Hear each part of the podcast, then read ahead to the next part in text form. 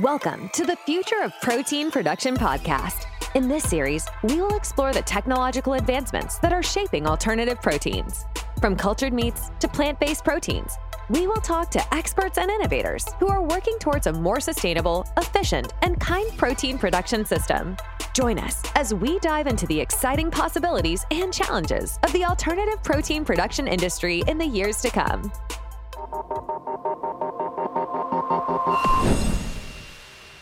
And welcome to this April May 2023 edition of Protein Production Technology International.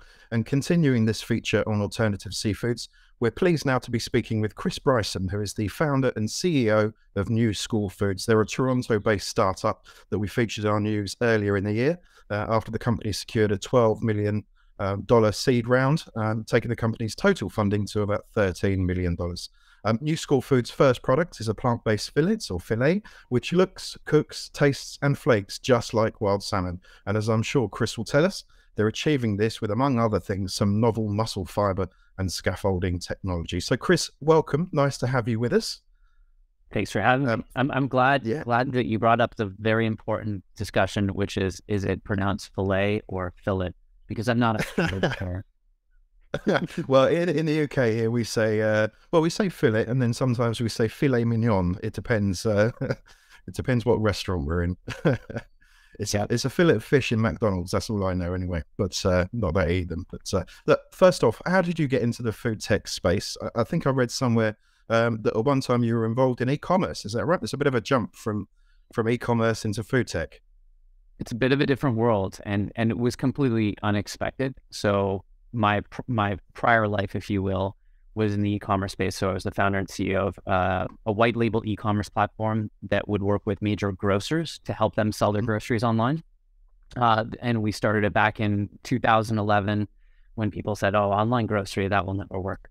Um, but it was it was a business that was rooted in, in behavior change, and it was a really really fun ride. Um, so at the time of the acquisition, which was in 2018, uh, it was the first time I, I had time and uh, I felt in the rabbit hole of learning about, um, you know, our food system. And that in turn got me very excited and motivated about getting into this space. And the idea of something completely different uh, was quite attractive to me.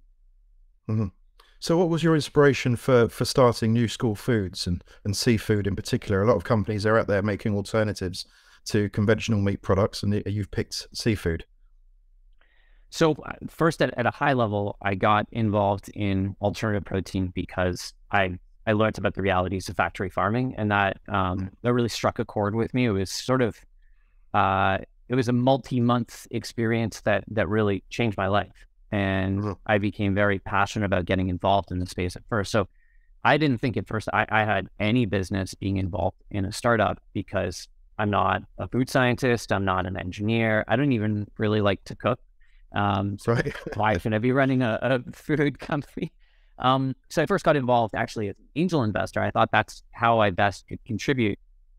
And what I noticed very quickly, and this is back in like circa 2018, 2019, 2020, this is in the heyday of Beyond Meat and Impossible. I think they mm-hmm. IPO'd in 2018.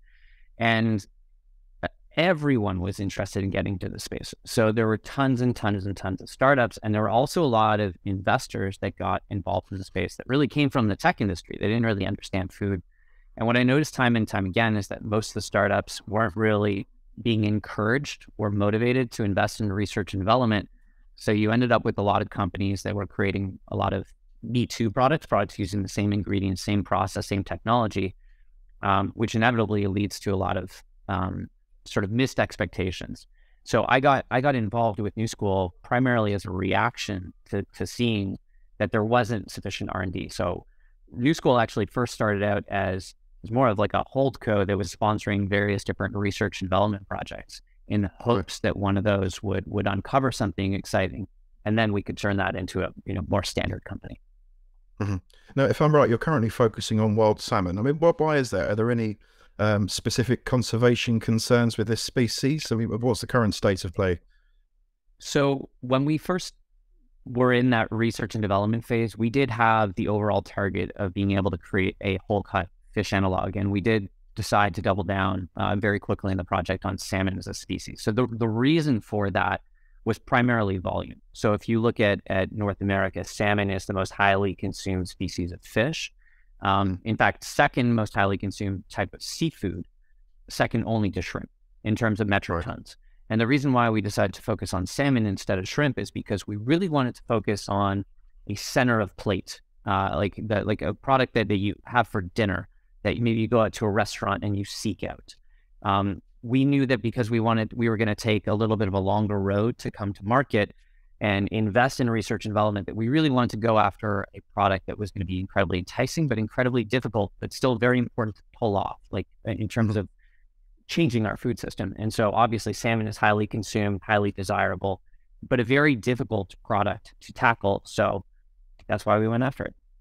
Yeah. I mean, you're still a fairly young company, but you've um, you've achieved a fair amount already. I mean, of those milestones, um, which one would you say um, so far has been the most significant? I mean, that could be a tech breakthrough, it could be a key hire, it could be a, an investment round, for instance. Uh, I would have to say it's probably the technology that we've developed, and and mm-hmm. it wasn't an overnight thing. It's been a matter of of incremental discoveries building on on them uh, on each other. So it's been a, a three year process to really take the tech to where it is today. We still have more work to do, but it's produced some some exciting products that you've seen, I think, in the photos and the videos. Um, but yeah, I think the technology that we've created is is exciting because it accomplishes something that most of the other technologies or none of the other technologies, I would say, uh, do accomplish in the sense that it creates a product that is incredibly fibrous. It's whole cut, and, and fibers is really that's the essence of meat, whether it's seafood or, or land based meat. So it, it, it accomplishes a lot of things. It's also a very scalable technology. And that mm-hmm. that unto itself, I think, is really the highlight is how we've created this technology that can create um, a new class of products. Yeah, when you've got those important areas, I guess you've got um, taste, um, texture, aesthetic as well, and then you know mouth feel, and I guess functionality as well. Cooking, achieving all of those at the same time is is no mean feat. It, it is not. Uh, we often internally refer to it as kind of a Rubik's cube. Um, uh-huh. So it's interesting how you can try to solve one problem, and as soon as you solve that, suddenly three other problems are potentially adversely affected. So the reason why yeah. it's taken three years is to really you can solve the Rubik's cube, but it takes time. It's a bit of an yeah, sure, right? Yeah, yeah, well, yeah. My stepson seems to be able to do it. Apparently, there's a formula you can look at it on YouTube. Um, now, the, the, process that you use, I understand, is quite unique. Most other plant based um, meat products are extruded. Um, so they're essentially start out cooked. Um, you also believe starts out looking raw, and I've, I've seen pictures of it, and it's it, it's it's crazy. Um, um, so it takes on an appearance of a cooked fish as you cook it. How, how, how do you achieve that? If you're allowed to let us into any little trade secrets? Absolutely, yeah, yeah, and and, and thank you for asking. so I think what's what's fundamentally different, the reason why we wanted to go a different path than extrusion, as, as you astutely pointed out, is that extrusion uses heat to create texture. So basically, you heat your proteins to a really high temperature and then you stretch them out through this long, typically cylindrical long vessel. And so that creates texture. Um, and obviously, we need texture because if you're working with soy, otherwise, you just get something that's untextured like tofu I mean, it has texture, but not not obviously a very different texture than meat. So the goal is to really create that fibrousness. The problem with using heat is, as as you also pointed out, is that it cooks your proteins. And so then what happens is you have to do all this interesting you have to add other ingredients that will transform the color upon upon cooking so it simulates the transition from raw to cooked but mm-hmm. effectively your your proteins are pre-cooked and that can also lead to textures that are less desirable that are more rubbery um, because they're heated to really, really, really high temperatures with some of these plant-based proteins. Um, so we wanted to approach it differently because working backwards from hopefully a, a, very solid outcome five years down the future where people are buying our product in the grocery store at the shelf side by side with fish, we knew right away that we needed our product to look like the product it's going to emulate. And if we use the technology like extrusion, we're not going to produce something that looks like raw fish. Raw fish has a characteristic look to it. It's it's shiny, it's semi-translucent. You know, you've seen what how it transforms from raw to cook. And so we knew that extrusion was just didn't feel like it was the right tool, certainly for whole cut fish alternatives. And we wanted to start off with something that looked, like I said, more raw initially. So we pioneered this new technology that would allow us to create structure or those muscle fibers, but using actually the opposite of heat. We use cold, we use freezing in order to imbue texture into our product. So that's just a little bit of a high level. Yeah. Um, I am a, a, a bit of a cook. Um, what I am forced with doing most of the cooking in the house. So, uh, you know, I cook salmon in different ways. Sometimes I have it raw if it's marinated or something. Mm-hmm. Are you able to achieve that with this product? So, our goal is really to optimize around a cooked experience itself. Mm-hmm. I'd be lying if I said we don't, you know, check in to see how it is raw.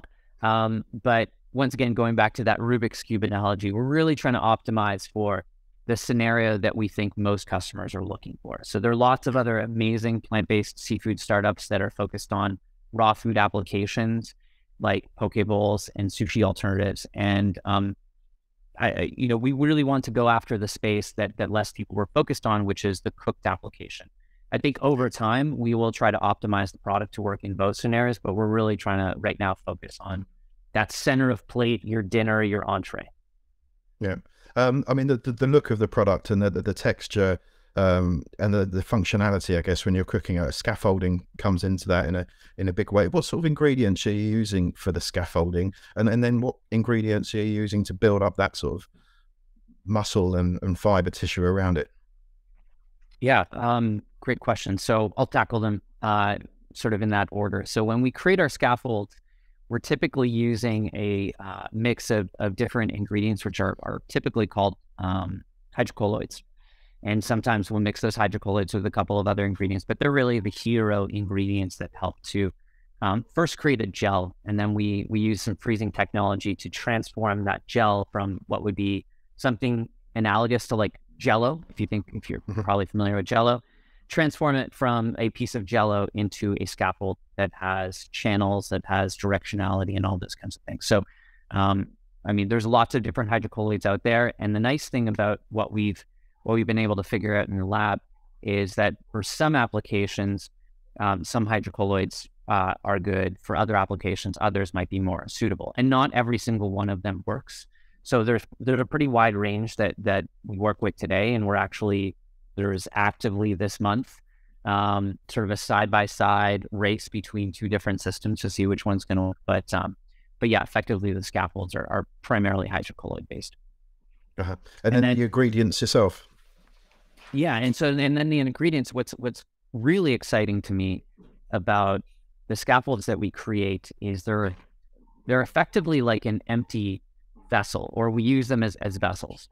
And that gives us the freedom to work with a variety of different ingredients. And really, this becomes a platform. So that means that whatever formulation we come up with for salmon, we can use different ingredients, different proteins uh, for other products. And so some of the things that, that we pay attention to, for example, is okay, well, at what temperature do we want it to cook? Do we want it to transition? And some animal meats sort of have different transition points. So we can tune the ingredients to make sure that we're emulating as closely as possible the, the ingredients to have the right functional um, mm-hmm. benefits or the functional sort of properties that would best emulate that animal product. So, so we use a variety of proteins that um, that have different characteristics. We use functional proteins, and we typically blend that with sort of other other um, bulk proteins, if you will, to create our own blend. And then we mix those proteins also with fats and that and those fats are typically liquid fats because we know that consumers are going to have this expectation that if it's plant-based fish they're still going to get their omega-3s and we've tested that over and over with different consumer panels and unequivocally that's the first thing that people expect is their omega-3 content.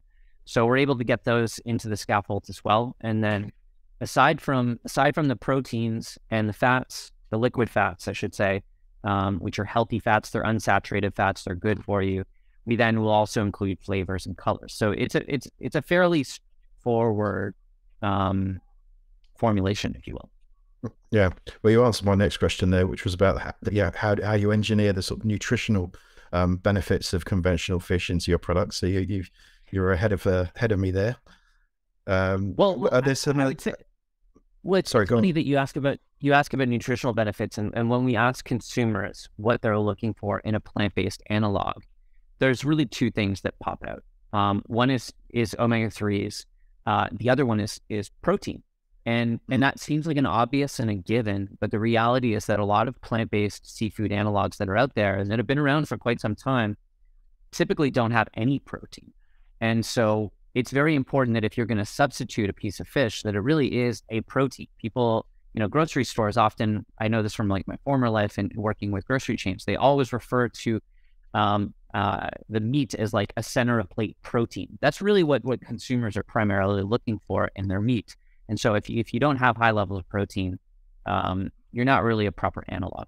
So mm. getting a high degree of protein is something that our, our, our scaffolds allow for. And, and obviously that's a really, really important thing for consumers. So those are the two primary things. And then there's some other nutritional benefits um, that consumers often look for. And it, it varies a lot after those first two come up.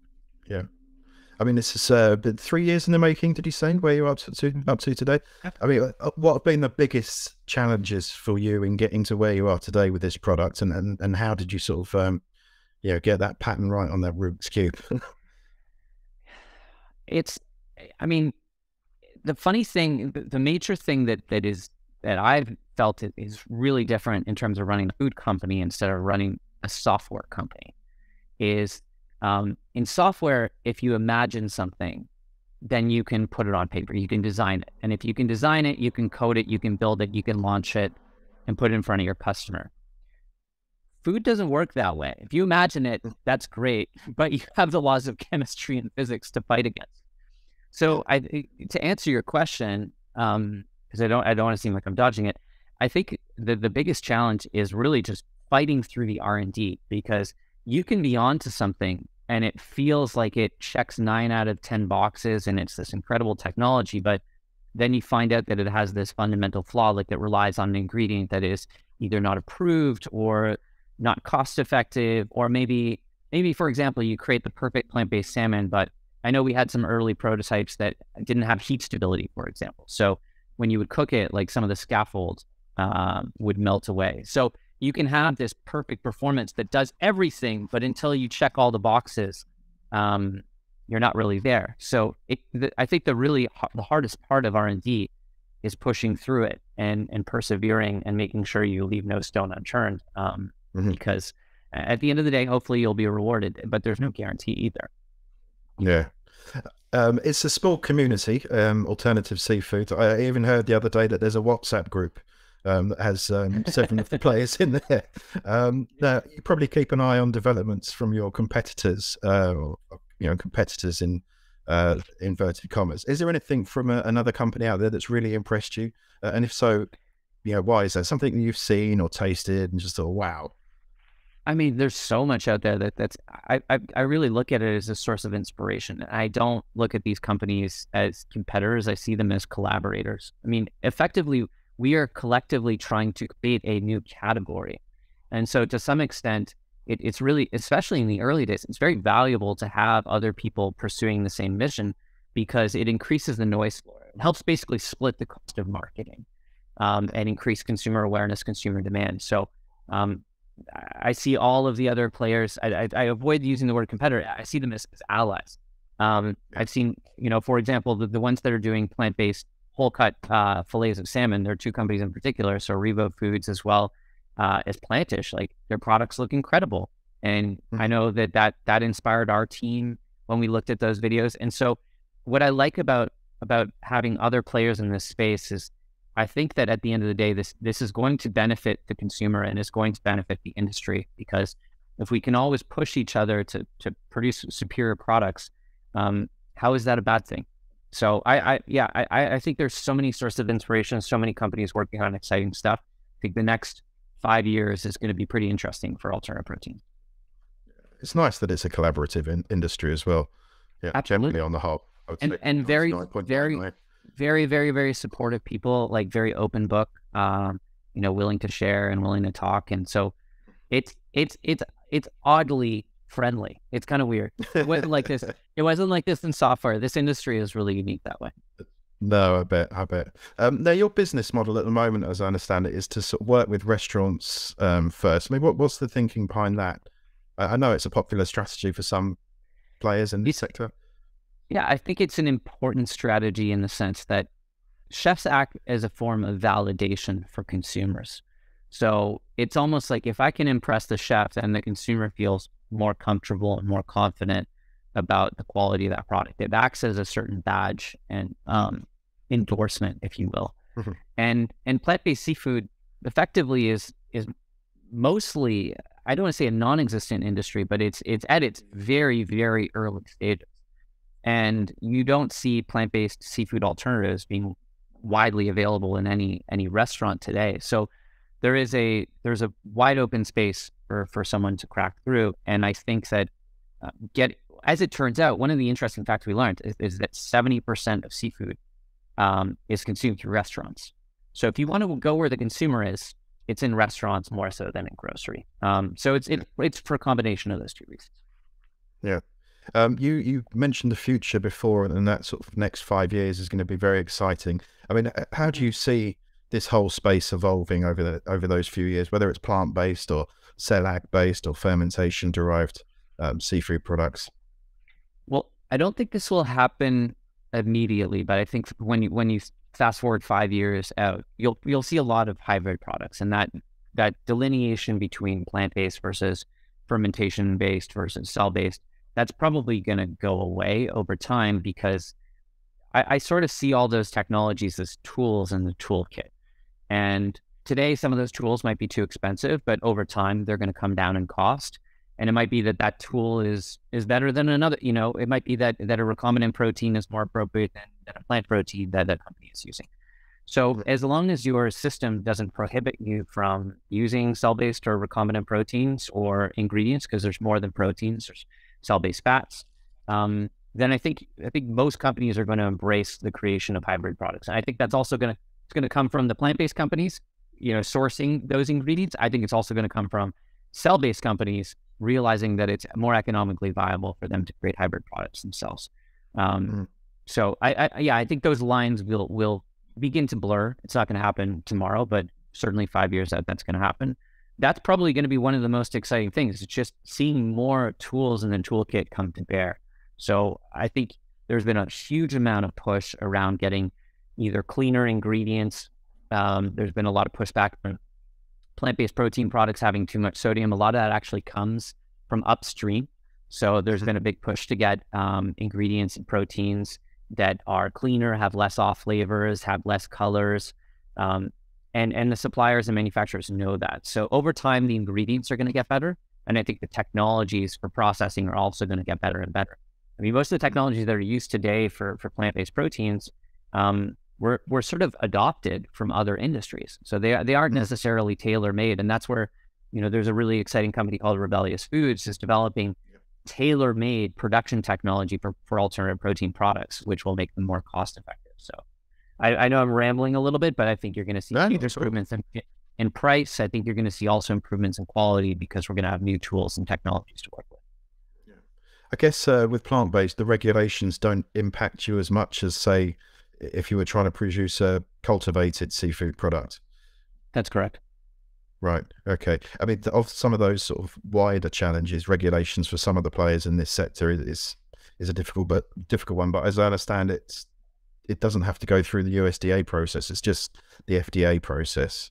Um, I think that's uh, right in saying that. Um, one of the other big challenges is obviously the consumer. Um, mm-hmm. So, uh, do you see that as the biggest barrier um, to more alternative seafood consumption? I, I think for this entire industry, the consumer is really um, the gatekeeper because at the end of the day, what we're trying to pull off is not just creating new products, we're actually trying to create habit change. And I think there's a big distinction. It's not it's not like we're trying to sell, for example, a car that's a one-time purchase, and um, we're trying to create products that literally change people's behaviors um, or that that you want to basically get someone to purchase that product multiple times. You obviously we don't want people to buy the product once, get excited about it, and forget about it. So behavior change, I think, is really really difficult to accomplish. We saw this also in the software side, actually for online grocery. We noticed that we typically had to get someone to a fourth or fifth order for it to become habit, for that to become part of their new routine. And I think it's going to be no different with alternative proteins. And we can't just expect that if you produce a great product once that that people automatically remember and repurchase it. So so yeah, it's it's not just about creating a great product. Um, obviously, the price has to be attractive to purchase it and keep repurchasing it. Um, we need to stay front and center within the consumer's mind to get them to sort of introduce these products into their into their grocery basket. Yeah, I, I went to a, an exhibition in London last uh, December. I think it was early December, um, and I, I, could not tell. I wouldn't have tell, been able to tell you the difference between some of the things that I tasted. They were just they just blew me away. So. Yeah. Um, how do you measure success, um, Chris? You know, at what stage do you think sit back and think, yeah, okay, I, I did it there? Um, and in addition to that, what do you think is the going to be the tipping point um, for these alternative seafoods to really, really take off? Mm-hmm. I, I, mean, I very much subscribe to the Good Foods Institute, the Good Foods Institute's philosophy that you really have to match on taste, texture, um, and and then win at price. And I think once once we do that, and we do that across multiple product formats, it's there's there's more to meat than than burgers and chicken nuggets. And I, I don't mean that in a disrespectful way. I just mean from a consumer portfolio perspective, we, we need to create a full assortment uh, of, of products. So I think when when individual products start winning on on taste, texture, and price, um, then you're going to see this go from being a niche product or a premium product to really being a mass product. I think that mm-hmm. price is probably the biggest tipping point, and um, that's why I'm super excited to see what comes from companies like Beyond and Impossible over the next two years. Mm-hmm. Do you expect any of those companies to move into the fish sector? I uh, I I can't speak for them, but I would mm-hmm. it, what it seems in terms of obviously the space has been going through, let's call it a bit of a reset period over the last 24 months, um, especially the last 12 months. And I think a lot of companies in the space are doubling down to really stay focused and they're putting a lot of attention on price parity. They're putting a lot of attention on, on quality of the product and maybe focusing less on, on other, uh, other new products or other new innovations. Um, mm-hmm. So I, even if they, even if they did, which I, I, I mean, if I was a betting person, probably not. But even if they did, I think that would be great for the category and I'd welcome it. Yeah, yeah. Um, right, we're going to finish off with uh, what's next for you guys, Chris. What's what's happening for New School Foods next? Is there anything you can reveal that will uh, excite the readers even more than you have already? I, I mean, we're we're trying to stay as laser focused as possible on bringing our product to market, and that starts with getting our production, our pilot production facility up and running. And and the reason we have to do that and we're going more of our own route is because our production process is novel. It's different. We can't necessarily set that up at a, at a co-manufacturer today. And um, and we're really excited about that because that in turn is going to give us the freedom and the flexibility to optimize, optimize, optimize, both in terms of economics as well as quality of the product. So, um, short answer is we're looking to bring the product to market next year. That's mm-hmm. all we're thinking about. Yeah. Well, look, thank you very much for your time.